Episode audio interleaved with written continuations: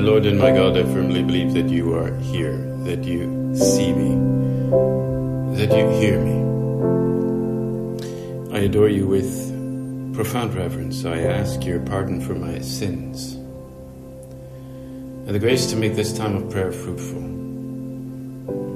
My Immaculate Mother, Saint Joseph, my Father and Lord, my guardian angel, intercede for me. Today we have arrived, as you know, to the first uh, Sunday of Advent. And uh, the Gospel for this Sunday is from St. Mark. Jesus said to his disciples, Be watchful, be alert. You do not know when the time will come. Is like a man traveling abroad. He leaves home and places his servants in charge, each with his own work, and orders the gatekeeper to be on watch.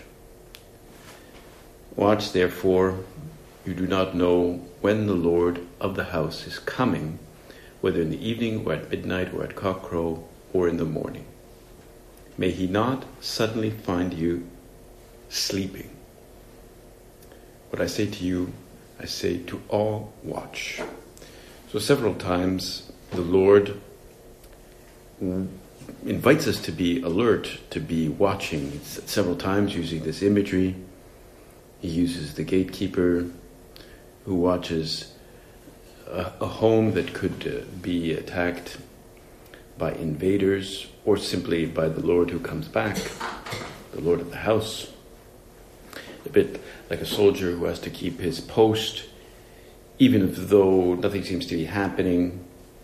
There's no invasion, the enemy is not arriving, the enemy could come, but the soldier who has to be on guard, he has to stay focused, he has to stay alert. Especially since he doesn't know when when this could happen when an invasion can happen.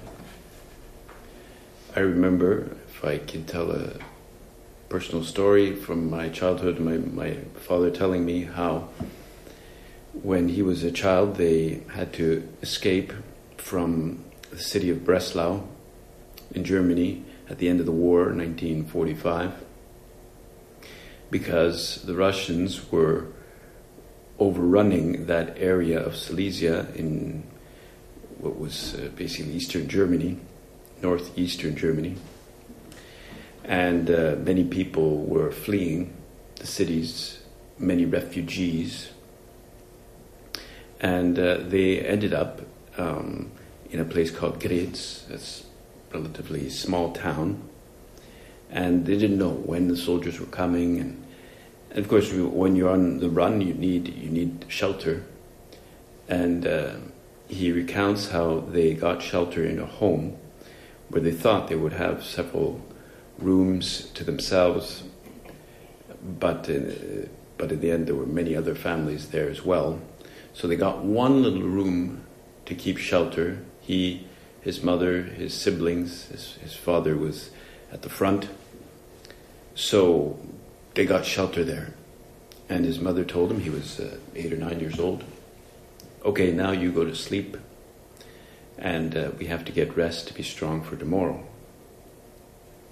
And as he looked out the window, he saw a soldier standing on guard outside the house. It was a German soldier, and he was you know, marching back and forth, keeping very alert. Everything seemed to be in order. So he said, okay, well, there's a German soldier watching. And they had been escaping the Russians, who had a very bad reputation for being very violent. But overnight, the city or the town was overtaken not by Russians, but by the Allies, by, by American soldiers. The, the GIs, as they say. They heard some commotion, they heard some noise. They weren't quite sure, but they just stayed hunkered down in their little room, they heard gunfire, grenades, explosions, hollering. Early the next morning, he looked out, and they well, they were told that now the town had been had been taken over by American soldiers. And as he looked out, the soldier that he had seen before, the German soldier who was very standing up and straight, was no longer there. Now there was an American GI. And he was sitting back, he, he, had, his, he had his gun back behind him, and uh, he was kind of like, I don't know, throwing it back. He was completely relaxed, uh, not a problem, not a care in the world, it seemed. And he was very struck by the difference because the one was alert for the possible danger, the other, they had won the battle, they had taken over the city, there was no more enemy to take to come at least that was the perception to that soldier. There was still danger, but but for now they had taken over the town, and it changed his whole demeanor. Though I was told that uh, one of the reasons children liked American GIs is because uh, they would give them Mars bars. And, uh, they always liked getting Mars bars from the soldiers. Uh, because that uh, was sometimes the only lunch you could have. It was a bar that a soldier would give you. And so a soldier watches. And today there are security cameras everywhere. People at home are not used to hearing the doorbell. They don't expect people just to show up. They are often on watch and they expect when people come over that they're going to text them first, and then they're aware that who it is. But to hear the doorbell suddenly, they're they say in Spanish, "estar de puntillas." They're they're very uh, they're walking on their tiptoes, like who could this be? Lest it be an invader. Well, what about us during this Advent? If our Lord so often alerts us to this being watchful, being alert what is it for? Why do we do that during Advent? Well, in Advent, we are alert for, traditionally we say, for three comings of the Lord. There's a first, and there is a third, and one in the middle. The first, well, that was his coming already in Bethlehem when he came as a uh, in the weakness as a as a, child, a small child. He was a baby. He was weak. He came obscure. Nobody knew of him. Just a few shepherds and a few odd-looking astrologers that came that knew that he was God. So he came first hidden.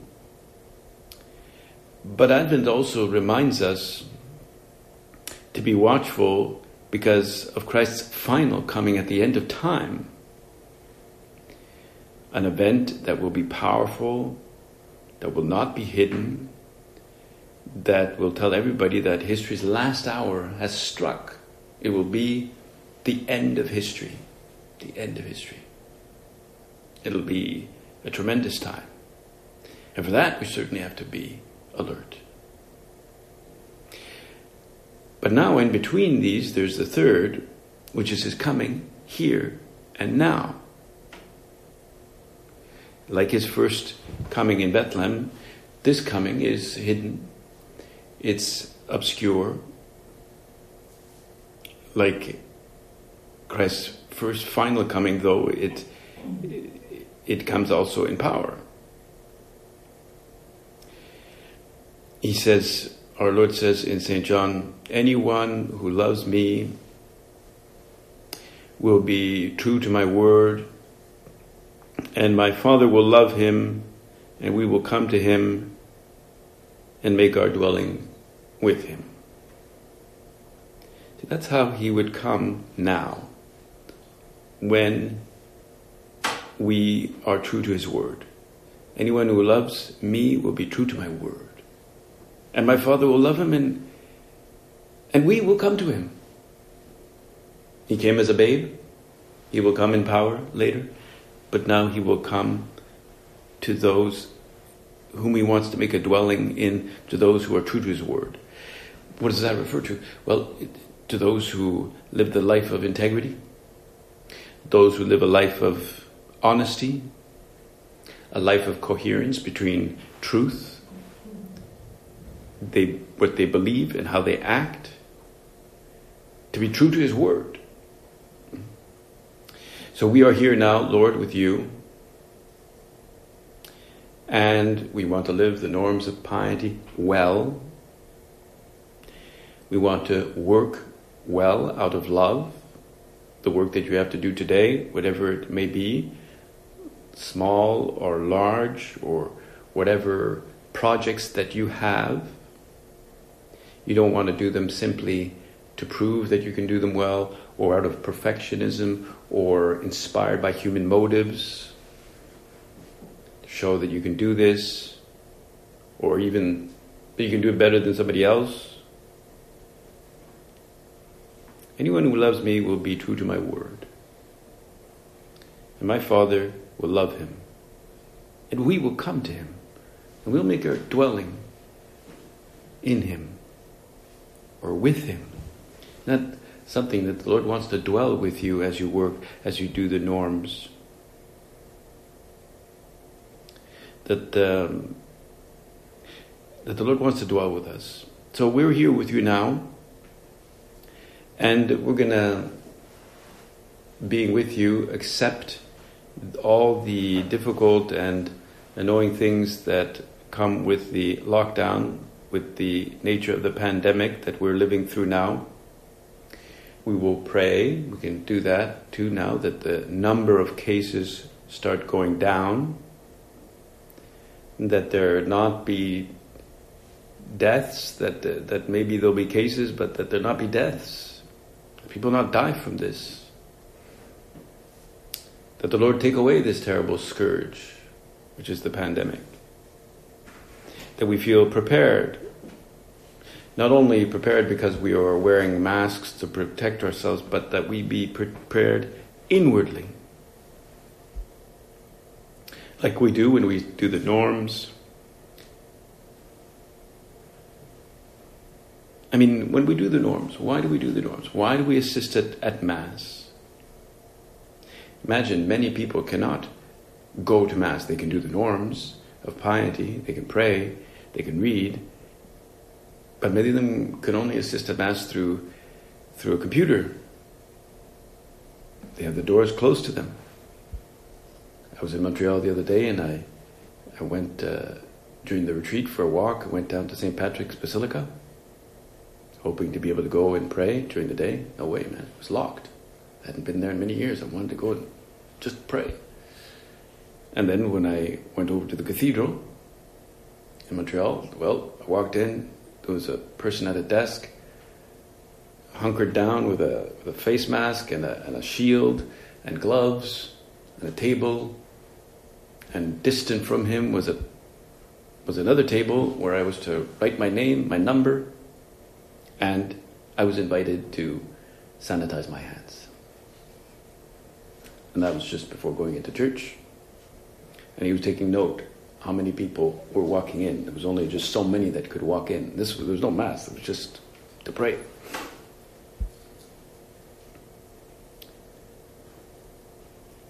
So many people cannot go to mass and have these kinds of uh, uh measures of prudence imposed upon them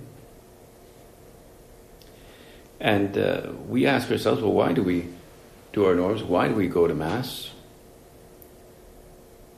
What is the reason that we live charity and do our work with love?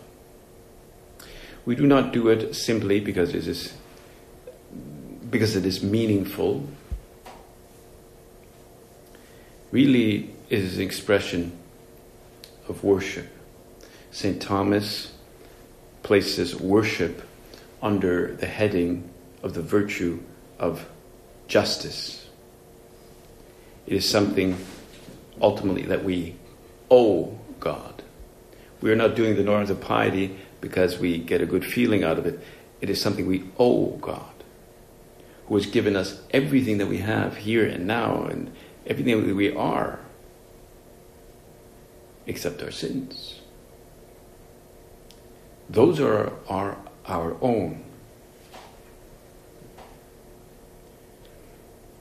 The preface of the Eucharist expresses this when it says it is truly right and just, our duty and our salvation to give you thanks. We say that. Always and everywhere to give you thanks, Lord, Holy Father, Almighty and Eternal God. So some people, sometimes teenagers whatever, when they go to Mass, they, they say they don't get anything out of it. Well, okay, you don't get anything out of it, but it's not what you get out of it. It's really, we're here to give. We're here to give when we go and do a normal, when we go to Mass, to give thanks, to praise, to adore.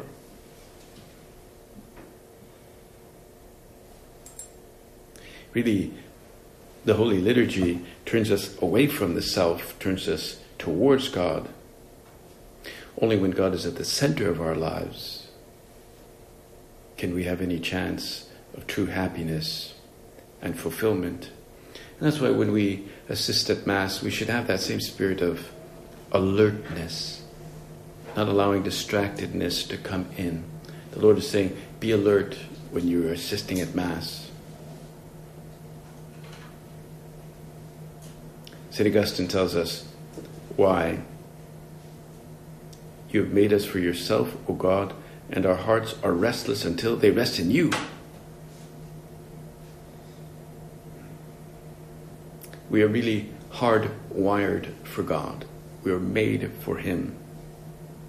So we should be moved to render that homage, that worship to God.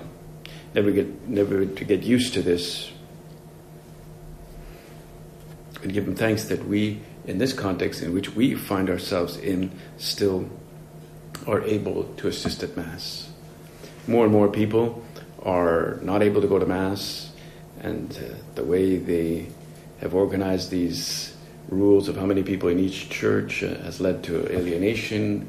People want to go to Mass, they desire to go to Mass, and sometimes they say, No, you're, there's too many people here, there's more than 10 people, so you can't come. So we should pray for that. I mean, there are many reasons that we should pray and feel it our duty to pray so that the, the scourge of the pandemic desist. But that's one of them to, to help us normalize our relationship with God. It is our duty.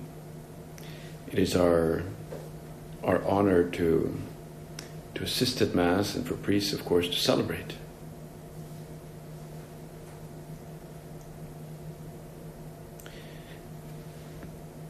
When Moses approached God in the burning bush, he was told to take off his shoes because he was standing on holy ground. And that tradition, removing one's shoes to reflect the fact that one was holy on holy ground, if you know, if if God had said, just spoken to him, well, of course, God would, Moses would know that he was in some way know that he was speaking to God, I suppose, but, but this reflected it. So I, I was told that in some traditions in India, they, um, they do that. The priest actually, when he goes up to the altar, removes his, his shoes. I don't know if it's a Syro Malabar rite or which rite it is, but they take their shoes off and they celebrate the priest's bare feet as a sign that they are on truly holy ground at the altar. And that awareness that we have this duty is an expression of that vigilance that the Lord is asking of us, which is a vigilance of ultimately of conversion. Conversion, to change our hearts.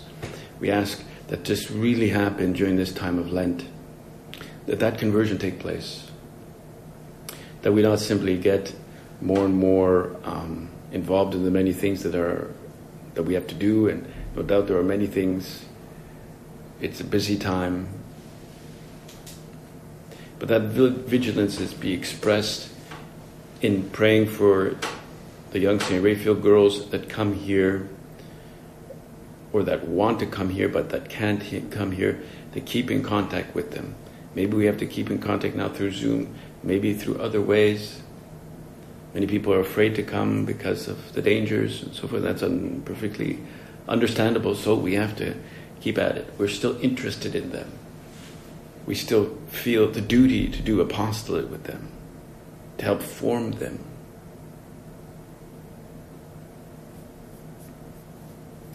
So let us have a lot of hope for the conversion that can take place during this time of Advent.